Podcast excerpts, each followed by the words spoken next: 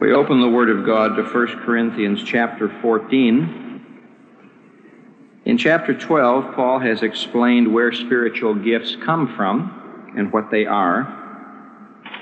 He has explained that the gifts are given for the building up of the body. Therefore, there should be no envying, no comparing, no contrasting, no criticizing.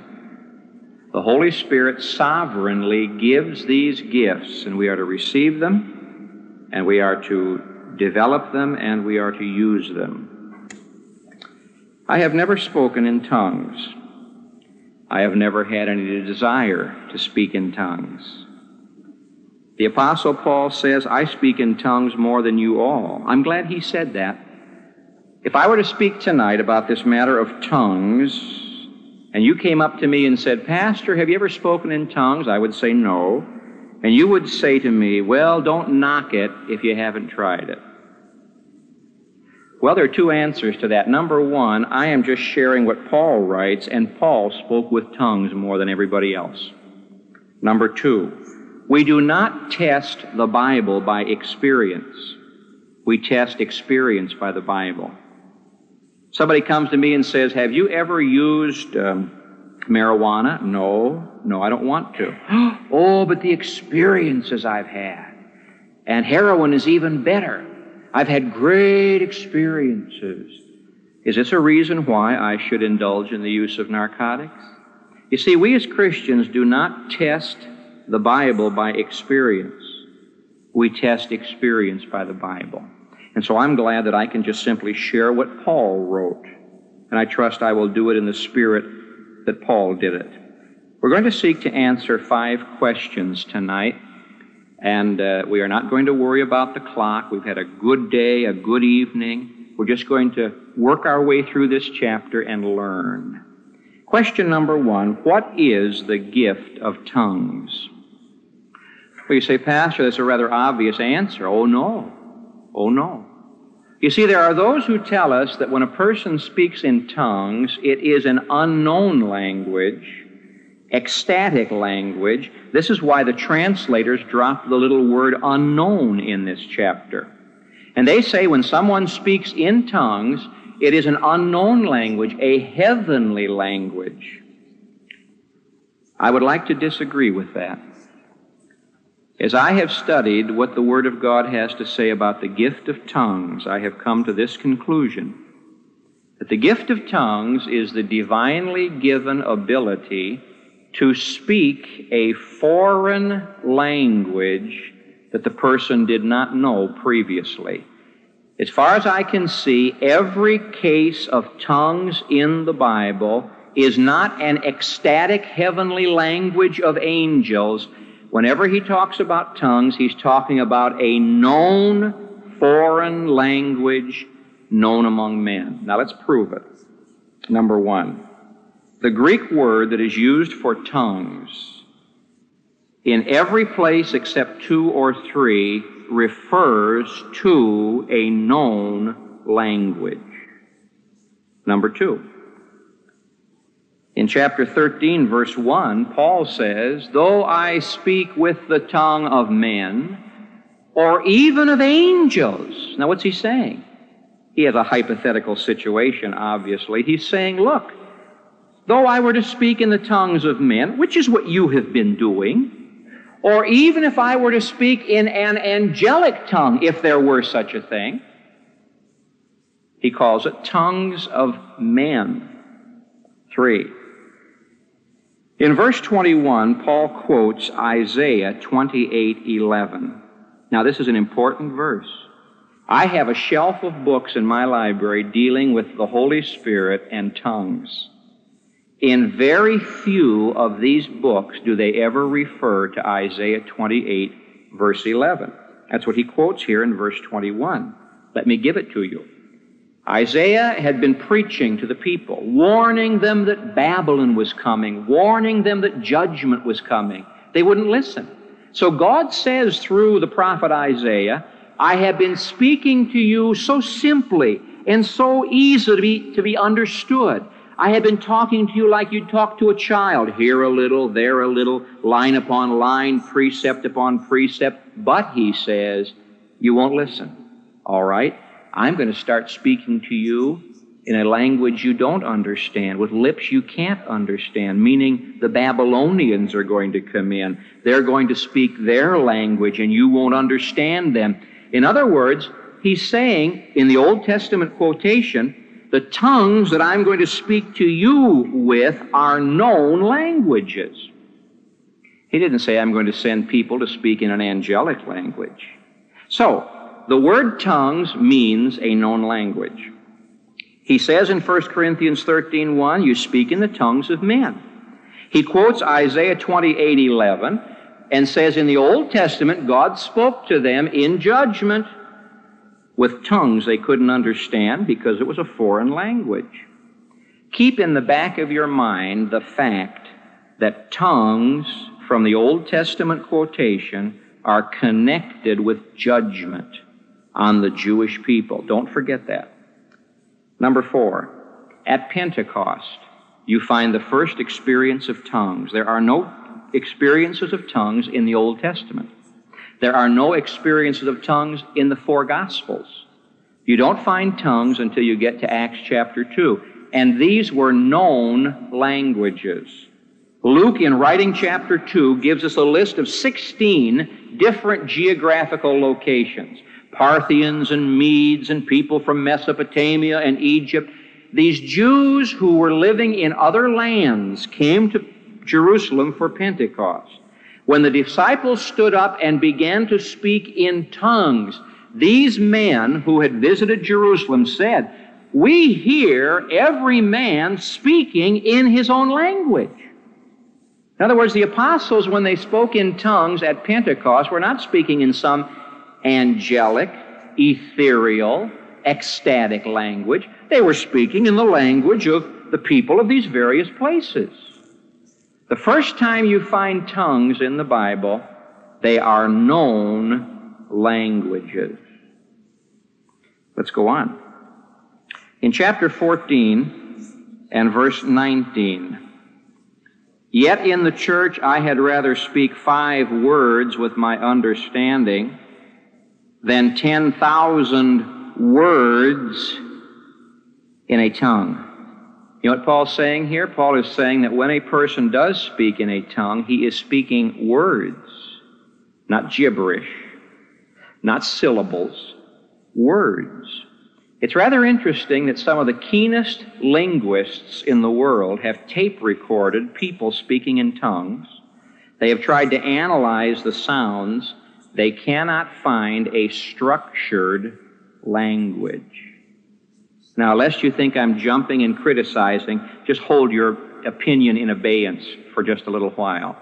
Paul is saying when you speak in tongues, you speak words. Let's go on. In chapter 14, verses 5 and 13 and 27, he says tongues have to be interpreted. This word interpret means to translate from one language to another. That's what it means everywhere in the Bible to translate from one language to another. So I assume that if tongues have to be interpreted, translated, they must be some kind of a language. It's hard to believe that everybody in the Corinthian congregation would know German or French or Monongahela or Patagonian or Iroquois or whatever they may. You can't believe that. Like in this congregation. I spoke at a meeting last night where five different languages were being used. It was at a, uh, a, a rally for a Polish gospel radio broadcast. It's a wonderful work here in the city of Chicago. And they sang in Polish, in Ukrainian, in Russian, in German, and in English. I pled for Swedish, but nobody there would sing in Swedish.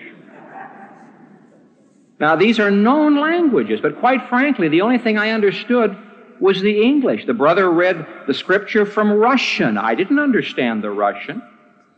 If someone were to stand up here tonight and use some Mandarin dialect from China, I wonder how many would know. So you see, he's telling us here that these tongues were known languages. But they were not recognized by the people in the congregation. They had to have interpretation. Now, having come to this conclusion, and I think it's a scriptural conclusion, anyone who claims to be speaking in tongues, whatever they are saying will be structured like a language. It will not be something ecstatic and ethereal that cannot be identified. As I understand it, the gift of tongues means speaking in known languages. Question number two What is the purpose of tongues? Well, let's be sure of two things. Number one, the purpose of tongues was not evangelistic. I hear people say that tongues were given for the purpose of communicating the gospel to people whose language you didn't know. You don't find that in the Bible. In fact, at Pentecost, when they spoke in tongues, the crowd gathered and said, How is it that these Galileans, and Galileans were supposed to be stupid, how is it that these Galileans are speaking in our languages? Now, it was not a miracle of hearing, it was a miracle of speaking. And these 16 or 17 different geographical groups were hearing their own languages. When the crowd gathered and was amazed, then Peter and the rest of them quit speaking in tongues, and Peter, in the Hebrew language or the Aramaic language, preached the gospel. They did not preach the gospel in tongues. Paul didn't preach the gospel in tongues. In fact, there are several places where he didn't even know what the people were saying. He didn't understand their language. At Lystra, they tried to make him a king. He didn't understand, tried to make him a god. He didn't understand what they were saying. Tongues were not given for the purpose of evangelism. In fact, Paul says, if a, a, an unsaved man comes into your church and you're all speaking in tongues, he'd think you're crazy. Secondly, Tongues were not given as an evidence of the baptism of the Holy Spirit. Nowhere in chapter 14 does Paul say tongues are given for the purpose of telling you that you've been baptized by the Spirit of God. Oh, no. It's rather interesting that he tells us in verse 22, and you better mark verse 22. I have a pastor friend who was in the tongues movement for 20 years. And then he happened to read uh, 1 Corinthians 14 22, and it completely wiped away everything he'd believed. Notice what it says. Wherefore tongues are for a sign not to them that believe. If someone comes to you and says, Oh, if you speak in tongues, it's a sign to you that you have been baptized with the Spirit. You notice verse 22 tongues are a sign, but not to believers. Tongues are a sign to unbelievers. A sign of what? A sign of God's judgment. Now follow me very closely. The quotation he makes from Isaiah 28:11 says, "With men of other tongues and other lips will I speak unto this people, and yet for all that will they not hear, saith the Lord." This quotation from the Old Testament refers to judgment on the nation of Israel, actually on Judah. God had said to them, You're going to hear tongues that you don't understand. The Babylonians are going to come. They're going to be speaking in their Assyrian language. You won't understand them. When you start hearing tongues that you don't understand, it is an evidence of judgment. Now, the same thing is true in the book of Acts. Follow me very closely. When the Jews at Pentecost heard these tongues, they said, What is this? They marveled. One group said, Oh, well, they're drunk. Peter got up and said, These tongues are evidence that the Holy Spirit has come. The fact that the Holy Spirit has come is evidence that the Messiah has gone back to heaven. That the Messiah has gone back to heaven is evidence that Israel rejected him. You have rejected your Messiah. He has gone back to heaven. He should be reigning here on earth, but you've rejected him. Now, he has sent his Holy Spirit according to promise. You're hearing these tongues. These tongues are an evidence of judgment. You see, we listen to Peter preach at Pentecost and we forget how he ended his message. He ended it by saying, Save yourselves from this untoward generation. He's saying judgment is coming on this generation. Now get saved before that judgment comes. That judgment did come on that generation. The Romans swept down upon Jerusalem in 70 AD and that was the end of the Jewish nation until 1948. So tongues are a sign of judgment. Now, when you read the book of Acts, Acts 2, Acts 10, and Acts 19, these are the only three cases of tongues in the book of Acts. Acts chapter 2, Pentecost. Acts chapter 10, when the Gentiles were saved. Acts chapter 19, when those, uh, belie- those unbelievers at Ephesus were saved. Acts chapter 2, the Jews received the Holy Spirit. Acts chapter 10, the Gentiles received the Holy Spirit. Acts chapter 19, these were people who were following John the Baptist. They were Old Testament believers. They were believing a message that was preached before the cross. They had experienced a baptism before the cross. It was an Old Testament situation. So in Acts 2, the Jews were baptized into the body of Christ. Acts chapter 10, the Gentiles were baptized into the body of Christ. Acts chapter 19, Old Testament believers were made a part of the body of Christ and became New Testament believers. And in all three cases, tongues were spoken.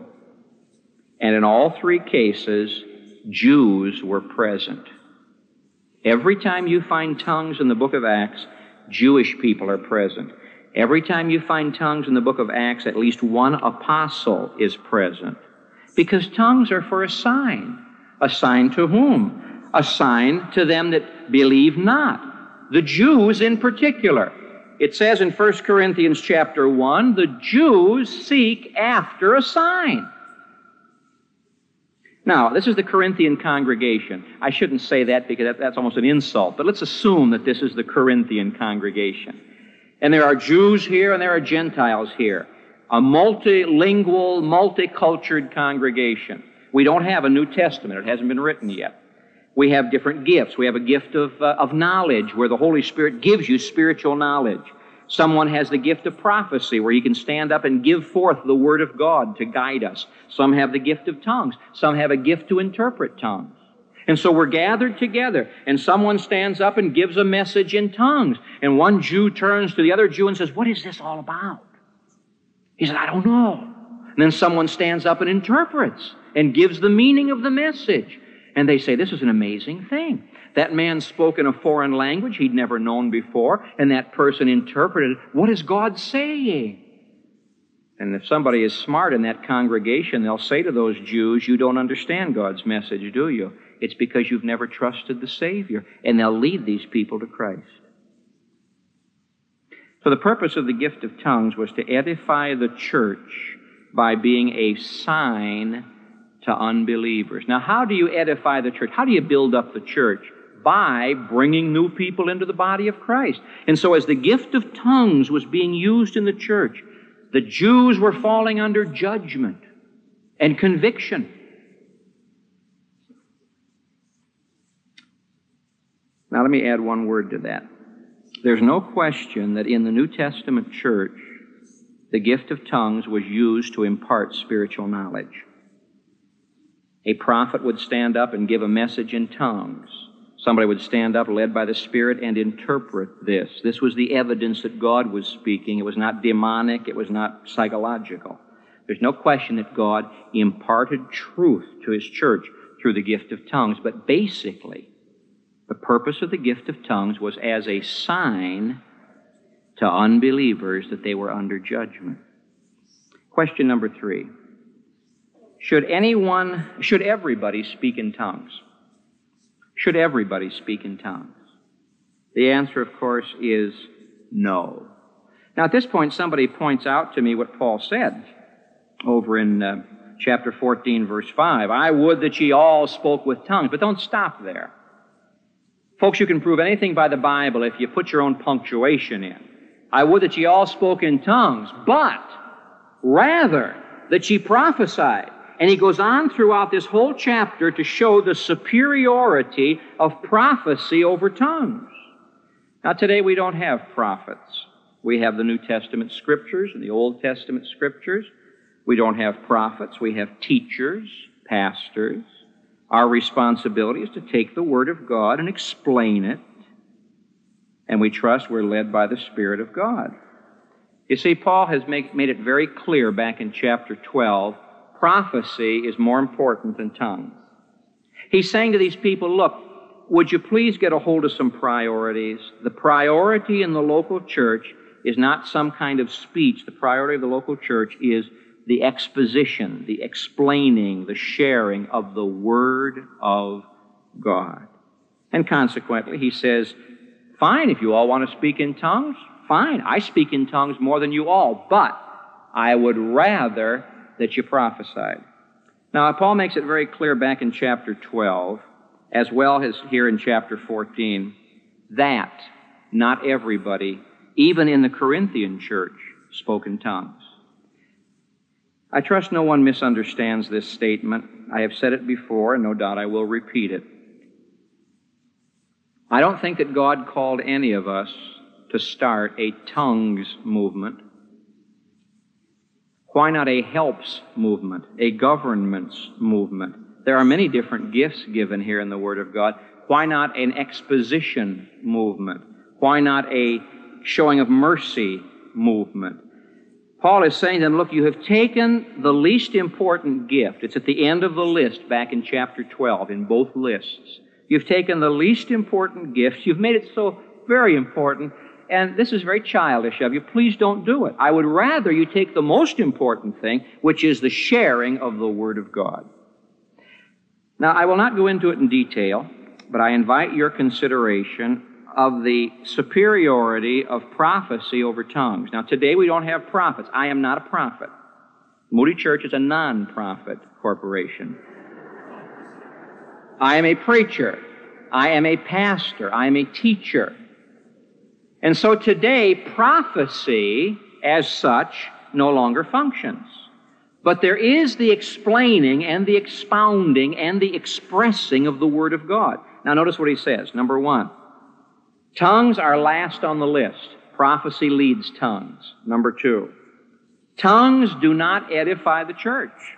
He makes this very clear in verse 2 and verse 4. He says, if someone speaks in tongues, unless it's interpreted, it doesn't edify the church. And the purpose of gifts is to edify the church. Number three, tongues demand interpretation, but uh, prophecy does not. Number four, tongues, because they do not edify the church, if we aren't careful, can divide the church. You see, tongues was a very emotional gift. Tongues was a was something that they were so interested in. And, and Paul is saying to them, you've got all wrapped up in this thing, and consequently, you're starting to divide your church. I say this kindly. Beware of anyone who comes to you and says, if you haven't got it, you just aren't spiritual. Please don't fall for that. Is everyone supposed to speak in tongues? No. Now, the big question, question number four. Are tongues for today? Is what you were waiting to hear. Our tongues for today. Some gifts are temporary.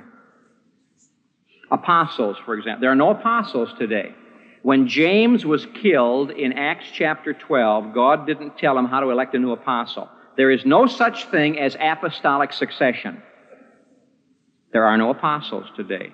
The chief requirement of an apostle was to have seen the risen Christ and he hasn't been appearing lately. There are no apostles, there are no prophets today. The gift of prophecy was a temporary gift. I believe the gift of prophecy is going to come back after the rapture.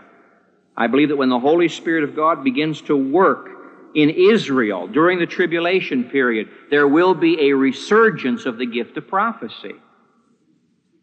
But there are no apostles today and there are no prophets today. Some of the gifts are temporary. Now, if an important gift like apostleship and if an important gift like prophecy was temporary, why can't an unimportant gift like tongues be temporary? Let's go into it in just a little bit of detail. Turn to chapter 13 of 1 Corinthians. I don't want to try your patience, but neither do I want to be superficial. 1 Corinthians 13 suggests to us a cessation of the gift of tongues. Watch it closely. Verse 8 Love never fails. In other words, love's going to keep on going. By love never fails, it doesn't mean if you love somebody you're going to succeed. What it means is love is never going to be set aside. Love is never going to be put out of business. Love is going to continue. But whether there be prophecies, they shall be done away. Whether there be tongues, they shall cease. Whether there be knowledge, it shall vanish away. Now, of course, by prophecies and knowledge, he means the gift of prophecy, the gift of knowledge. Please don't think he's talking about knowing. You say, well, knowledge is going to cease, but it, up in heaven we're going to know more than we know today. That's right. Knowing is not going to cease, and the knowledge that we have is not going to cease, but he says the gift of knowledge is going to cease. In the New Testament church, the Holy Spirit gave people spiritual knowledge immediately. They didn't read it in a book, it was given to them immediately. That's what he's talking about. The prophecies are going to be fulfilled. This is true. He's talking about the gift of prophecy. Now, here are three gifts prophecy, tongues, knowledge. Prophecy is going to be abolished. Passive voice. Somebody is going to abolish the gift of prophecy. He goes on to say, knowledge shall vanish away. Same word. Somebody is going to abolish the gift of knowledge. But it says that tongues are just going to cease of themselves. Why would they cease of themselves? There's no more need for them. Why would there be no more need for them? Look at verse 9. For we know in part. That's the gift of knowledge. And we prophesy in part. That's the gift of prophecy. But when that which is perfect is come, then that which is in part, knowledge and prophecy, shall be done away. Now, what is he talking about when he talks about that which is perfect shall come? The usual interpretation here is the second coming of Jesus Christ. I don't believe that for one minute. That would mean that the gift of prophecy continues until the rapture, that the gift of knowledge continues till the rapture. I don't believe that. What's he talking about here? That which is perfect. He said, We know in part, but perfect knowledge is going to come. We prophesy in part, but a perfect something is going to come. Now, if you'll keep a finger in 1 Corinthians 13 and turn over to Ephesians 4, I think you'll find out what he's talking about. Ephesians chapter 4, verse 11. And he gave some apostles, and some prophets, and some evangelists, and some pastors and teachers for the perfecting of the saints, unto the work of the ministry, unto the building up of the body of Christ, till we all come in the unity of the faith and of the knowledge of the Son of God unto a perfect man, unto the measure of the stature of the fullness of Christ, that we, says Paul, not you, we, be henceforth no more children tossed to and fro and carried about with every wind of teaching by the sleight of men and cunning craftiness by which they lie in wait to deceive. But speaking the truth in love, we may grow up unto him in all things, who is the head, even Christ. You know what he's talking about here? He's talking about the maturity of the church to that point where it has the completion of the faith. Now, hear me. Today, we don't have, if you're talking about ecumenicity, a unity of the faith. Why, let's just take Moody Church. If I want to discuss baptism, we'd have four or five different views on baptism right here. Or eternal security, or predestination, some of these, some of these uh, different doctrines. What's he talking about when he talks about the unity of the faith? Hear me. The completion of the written Word of God. Now, I have wrestled with this. I have prayed over this. I have studied. And I have come to the conclusion that 1 Corinthians 13 is talking about that time when fragmentary knowledge becomes complete knowledge, where fragmentary prophecy becomes complete, when did that happen? When the New Testament was completed. You see, they were writing it. They were writing Romans and Corinthians and Timothy, and they had this, and some other church had that, and some other church had something else. Today we are privileged to have the unity of the faith. We have the whole Word of God. Now, says Paul, when the Word of God is completed, there's no more need for the gift of knowledge. We have the knowledge right here. There's no more need for the gift of prophecy. We have teachers to teach us the Word of God. Consequently, watch this since knowledge and prophecy were verified by tongues, and knowledge is abolished and prophecy is abolished, tongues of itself must cease. There's no more need for it.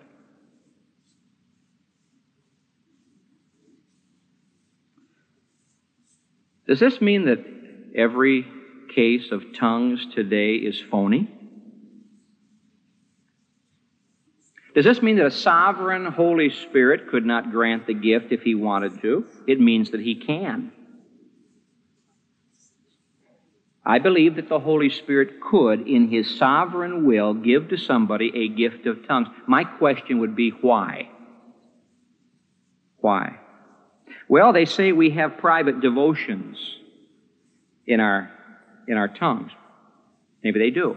I don't doubt that many people have an emotional, religious, I didn't say spiritual, I said religious experience privately practicing tongues. I'm not going to question this. All I'm going to say is there's something better. Paul said, all right, you can pray in the Spirit, but why don't you pray with the understanding? The Holy Spirit doesn't bypass your brain. You can sing in the Spirit, in tongues, but oh, why don't you sing with the understanding? In other words, I don't really grow unless the Word of God gets a hold of my understanding. And so I would say this. If someone here tonight says, Pastor Wiersbe, I, I'm not going to be a troublemaker, but I do practice tongues privately and it's doing me some good, I would say this to you.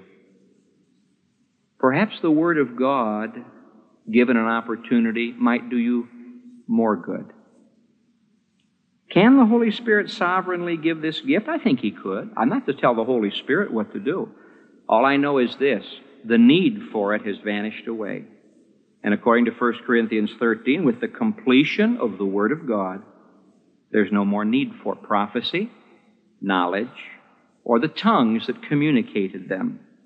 That's why Paul says to these people, Look, I want you to grow up. Verse 20, chapter 14. Brethren, be not children in understanding. In understanding, be men. Notice the emphasis on understanding, understanding, understanding.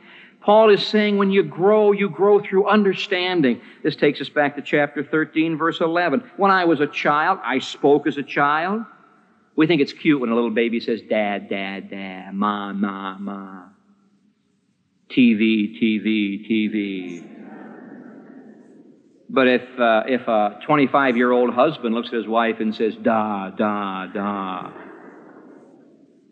I'm not being facetious. I'm just simply saying when you're a child, you speak like a child. You understand as a child. You think as a child. When you become mature, by the time you've become mature, you've put away the childish things. Paul is suggesting here that tongues were necessary in the infancy of the church. But when the church matured and the Word of God was completed, there was no more need for it. I have one more question to answer, and uh, our time is getting very short, but I must say this to you. Nowhere in the Bible are people taught how to speak in tongues. When Paul arrived in a city, he did not say seminar on tongue speaking. No. No. Now, if God's going to give you that gift, you'll have it. You don't have to learn it. That can become self hypnosis. Question number five. If tongues are given, how should they be handled? Now, I'm just going to race through this quickly. Paul tells us in verses 26 through 38. Now, here it is, folks. If God wants to give someone the gift of tongues, the use of that gift must follow the Word of God. He gives the directions here. Number one, your purpose is to edify the church. Verse 26. He wants us to edify the church through the use of our gifts. Let all things be done unto edifying. It's first thing. You don't use tongue to show off. You don't use tongue to say, I'm spiritual. I've been baptized by the Spirit. Oh, no. It's for the use of the building up of the church. Number two, only three people are to speak in tongues in any meeting. You say, is that in the Bible? Certainly, verses 27 and 29. He said, let the people speak, two or three. So, only two or three people are to speak in tongues in any meeting. The next thing he says is, they should do this in order. Verse 40, let all things be done decently and in order. The problem in Corinth was they were all jumping up and talking at the same time. He said, let one speak, then judge what he says, let it be interpreted, let another speak. If someone is given a message while one is speaking, let the other one sit down, the third one get up. There's order and there's understanding. So if you're going to use the gift of tongues, be sure there's an interpreter around. That's what he says. If there's no interpreter present, keep quiet. By the way, this is an interesting thing. The spirits of the prophets are subject to the prophets.